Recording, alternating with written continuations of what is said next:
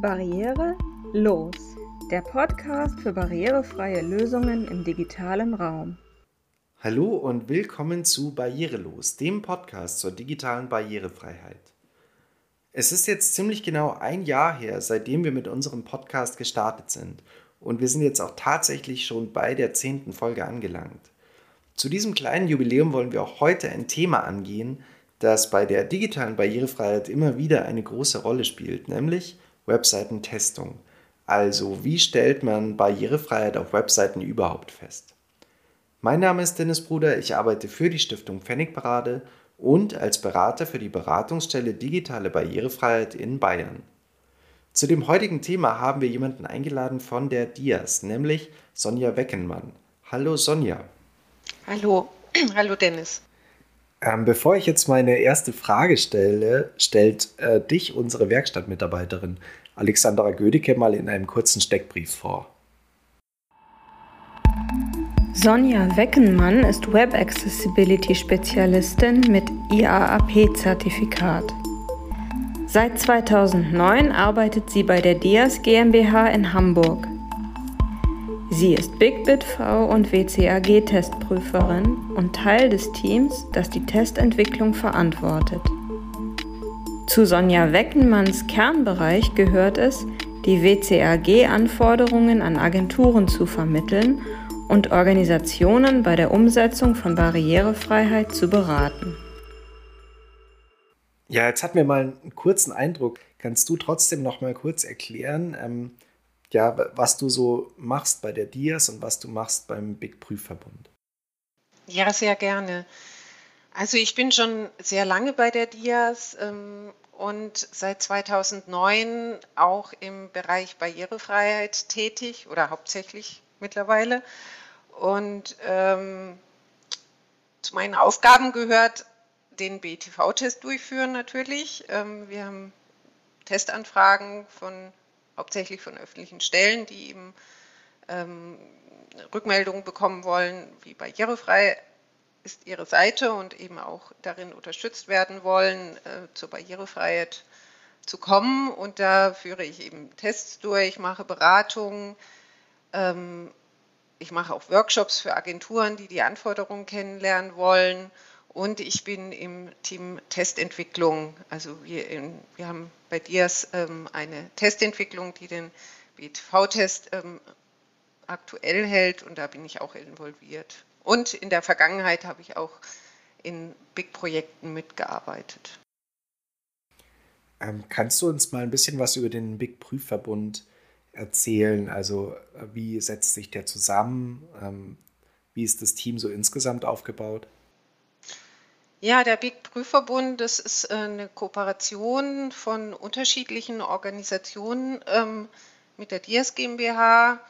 Ähm, diese, also diese ähm, Organisationen, die mit uns kooperieren, führen im Prüfverbund den BTV-Test durch ähm, und zwar nach unserem BIG-Verfahren. Also wir haben mit dem BIG BTV-Test ein gewisses Qualitätsversprechen. Das heißt, ähm, es ist bei jedem Test eine Qualitätssicherung dabei. Beispielsweise, wir versuchen eine einheitliche Prüfpraxis zu etablieren.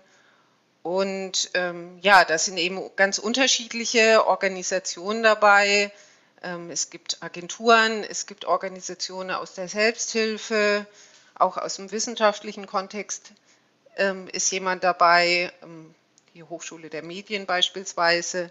Und die Stärke dieses Prüfverbunds ist eben, würde ich sagen, diese Diversität, denn jede Prüfstelle bringt natürlich so ein bisschen ihre eigene, ihr eigenes Spezialwissen mit ein. Also die Leute, die stärker aus der Praxis kommen, die haben natürlich, bringen natürlich ihre, ihr technisches Wissen ein, dass sie von ähm, der Umsetzung von Webseiten mitbringen. Und ähm, ja, dann haben wir eben auch Menschen mit Behinderungen, die Prüfer sind, die bringen ihre, ihre ähm, Expertise als Hilfsmittelnutzende Stärke mit ein. Und ähm, das würde ich so als Stärke dieses Prüferbundes sehen, dass ähm, da eben auch ein, ein, großer Austausch stattfindet, ähm, diese Prüfstellen ähm, prüfen eben auch in unterschiedlichen Teams. Also ich sagte das ja schon, dass bei jedem Test auch eine Qualitätssicherung dabei ist und die wechselt bei jeder Prüfung und da entsteht halt sehr viel Austausch. Also bei jedem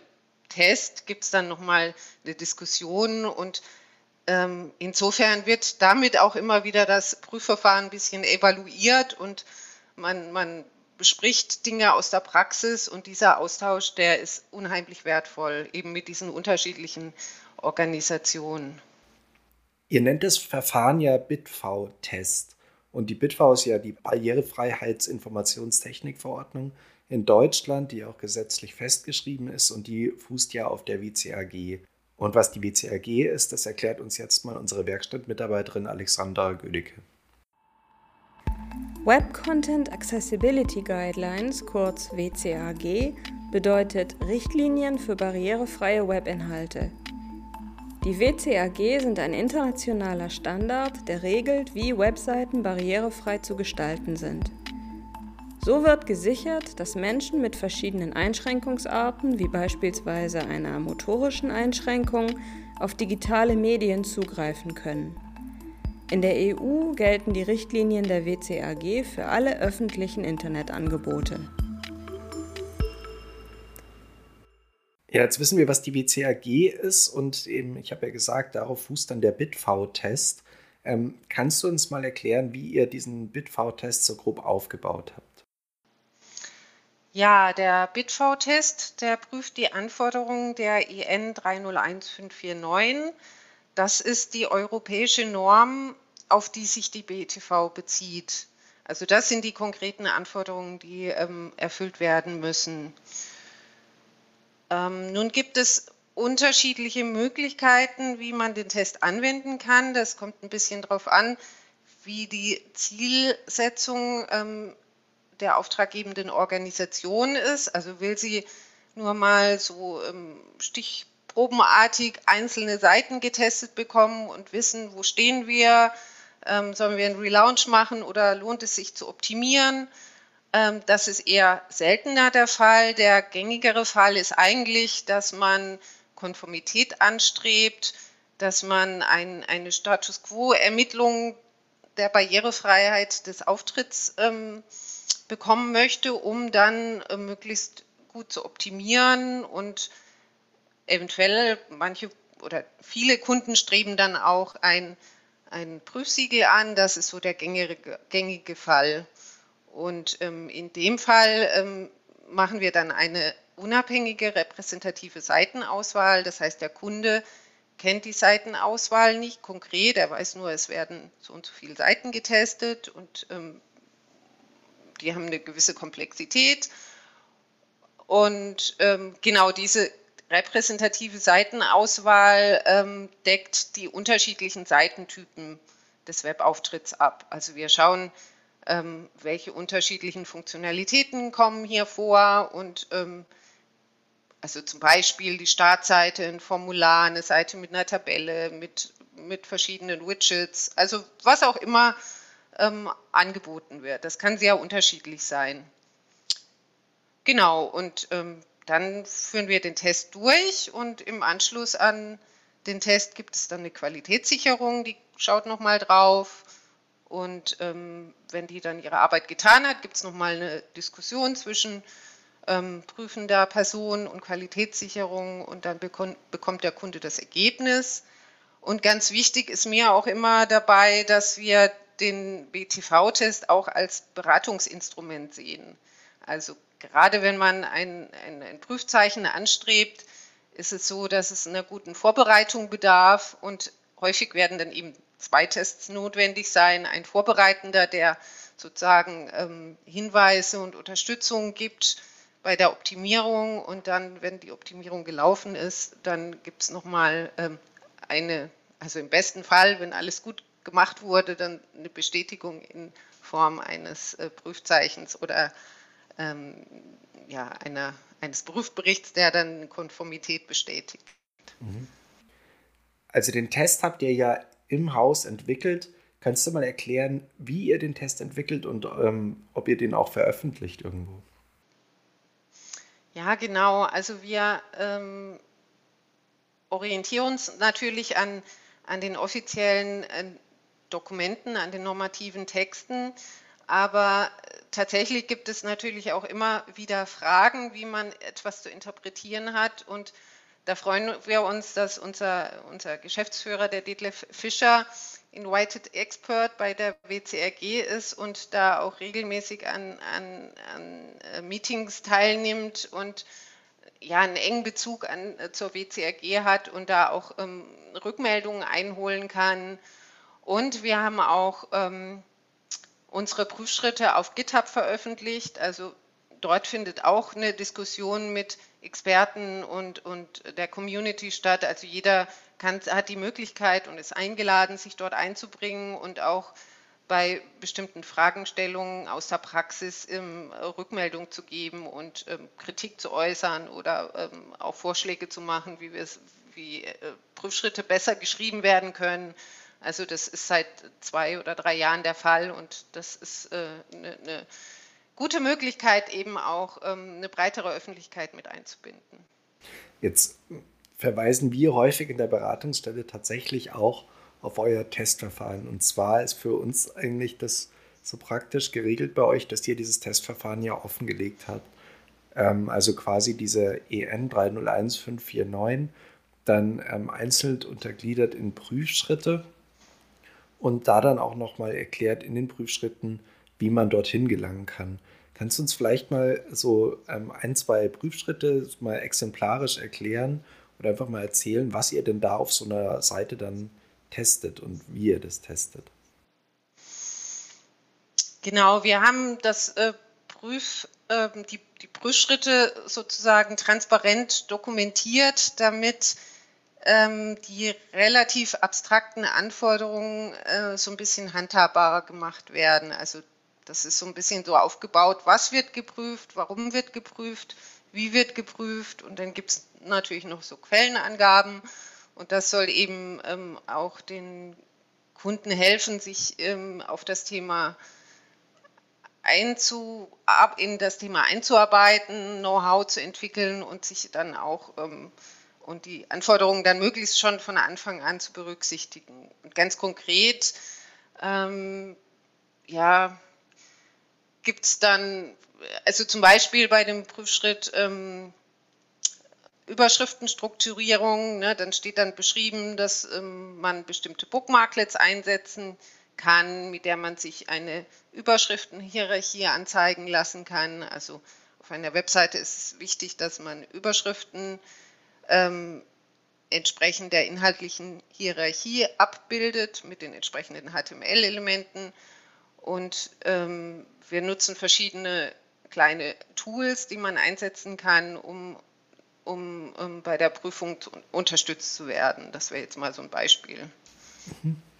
Ähm, ihr habt ja auch bei euch im Prüfverbund ähm, verschiedene Testarten, also einmal den BitV-Test, einmal den WCAG-Test und einmal den Selbsttest. Ähm, kannst du uns mal erklären, wo da die Unterschiede bestehen? Ja, genau. Also ähm, grundsätzlich bilden die, die Testverfahren, also BTV oder WCAG, äh, den entsprechenden Standard ab. Also der internationale Standard WCAG, den äh, prüfen wir im WCAG-Test und im BTV-Test ähm, prüfen wir eben die europäische Norm, wie eben gesagt. Und der Unterschied ist eben die europäische Norm EN 301549, die geht etwas weiter als die WCAG. Also in der europäischen Norm ist die WCAG in Kapitel 9 dieser Norm enthalten. Das heißt, die ähm, enthält auch die Anforderungen der WCAG, aber hat noch zusätzliche Anforderungen. Und der BTV- und WCAG-Test, der wird eben ähm, von Experten aus dem Prüferbund durchgeführt. Es wird, wie ich eben schon erläutert habe, eine repräsentative Seitenauswahl gemacht. Und das ist der Unterschied zur ähm, Selbstbewertung. Das ist ein Tool, ein, ein, ein, ein online gestützter Fragebogen, ähm, den jeder kostenfrei durchführen kann. Aber ähm, beim, bei der ähm, Selbstbewertung ist keine Seitenauswahl möglich. Also man kann die, eine Selbstbewertung immer nur für eine Seite anlegen oder eben für den gesamten Auftritt und dann eben Bewertungen und Kommentar, Kommentare abgeben. Und die Selbstbewertung ist für die interne Qualitätssicherung gedacht, beziehungsweise um sich in das Thema einzubearbeiten, um Know-how zu entwickeln. Denn man lernt Barrierefreiheit ähm, oder Barrierefreiheitstesting auch immer am besten, wenn man das praktisch einmal durchführt. Und ähm, zum Beispiel, wenn, wenn eine Agentur, also die Selbstbewertung wird sehr häufig von Agenturen eingesetzt ähm, die dann während der Entwicklung eines Projekts ähm, ähm, hier auch eine Qualitätssicherung mit der Selbstbewertung durchführen können. Aber sie hat eben auch Grenzen im Vergleich zu einem Expertentest, denn ähm, das Ergebnis ist natürlich so gut wie die Expertise der prüfenden Person und ähm, entsprechendes Verständnis ist des Prüfschritts und man braucht schon eine gewisse Erfahrung, um ähm, ja, um, um ein valides Ergebnis zu erzeugen. Deswegen weisen wir auch immer darauf hin, ähm, wo auch die Grenzen und wo die halt die, die Chancen einer Selbstbewertung sind. Mhm. Ähm, ihr habt, du sagst ja, also wenn man jetzt so einen ähm, Test bei euch durchführt, dann kann man der ein Siegel bekommen. Mhm. Und also wenn man jetzt dann so ein Siegel habt, ist man dann also theoretisch auch gesetzeskonform in Deutschland nach den Gesetzen für öffentliche Stellen? Ja, also ich habe ja vorhin gesagt, dass, die, dass der BTV-Test die Anforderungen der europäischen Norm ähm, prüft. Was er nicht prüft, ähm, sind PDF-Dokumente, die Erklärung zur Barrierefreiheit und äh, deutsche Gebärdensprache und leichte Sprache. Das wird ja gesetzlich auch gefordert und da müssen wir ganz offen sagen, dass das im BTV-Test nicht enthalten ist und das hat aber auch Gründe. Zum Beispiel, ähm, um PDFs zu testen, ist ein eigenes Verfahren notwendig. Also das müsste separat beauftragt werden. Wenn das ein Kunde wünscht, verweisen wir auch auf einzelne Prüfstellen, die das durchführen können. Ein anderes Problem ist die Auswahl der PDF-Dokumente. Also wenn man sich jetzt einen, einen Auftritt von, von, einer, von einer großen öffentlichen Stelle vorstelle, da sind sehr viele PDF-Dokumente enthalten, die ganz unterschiedliche Quelldokumente ähm, auf ganz unterschiedlichen Quelldokumenten beruhen und da wäre jetzt eine repräsentative Auswahl auch schwierig, ne? also weil die Qualität des PDFs hängt häufig auch eben vom Quelldokument ab. Dann gibt es ähm, bei, bei Leichtsprache und Gebärdensprache das Problem, dass Bund und Länder hier unterschiedliche ähm, gesetzliche Vorgaben machen. Wir müssten erstmal prüfen, ist die Stelle überhaupt verpflichtet zu, zu leichter Sprache und so weiter und so fort. Also es gibt da bestimmte ähm, Gründe, weshalb es schwierig macht, das in, den, in das Prüfverfahren mit einzubinden. Und deswegen versuchen wir ganz transparent zu, zu ähm, vermitteln hier, wir prüfen die Anforderungen der Norm, also die, die ja, die tatsächlichen, ähm, also ja, alles, alles, was die Norm betrifft. Mhm. Also ich glaube, das ist dann auch wichtig zu differenzieren, dass man da quasi, also dass es der BitV-Test ist, aber dass er dann nicht ganz die kompletten Anforderungen der BitV 2.0 erfüllt. Das könnte man jetzt so ein bisschen als Kritik sehen. Ähm, und was auch manchmal bei euch als Kritik aufkommt, ähm, ist, dass der Test ja schon sehr, sehr streng ist und sehr schwierig zu bestehen ist. Was sagst denn du dazu oder was sagt ihr dazu?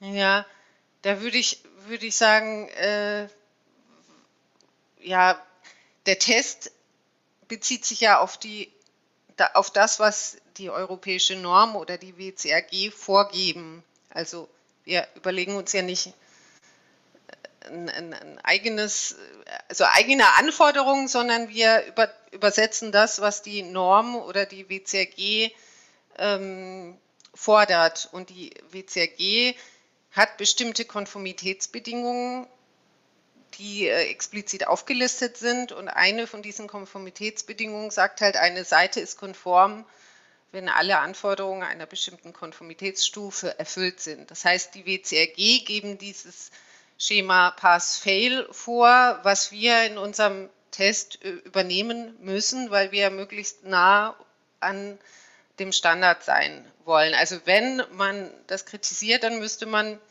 die WCRG oder die ELN kritisieren, weil wir richten uns nach dem, was die vorgeben. Und auch die konkreten, hm, die konkreten Anforderungen sind da definiert und wir versuchen so nah wie möglich an diesen Anforderungen zu sein.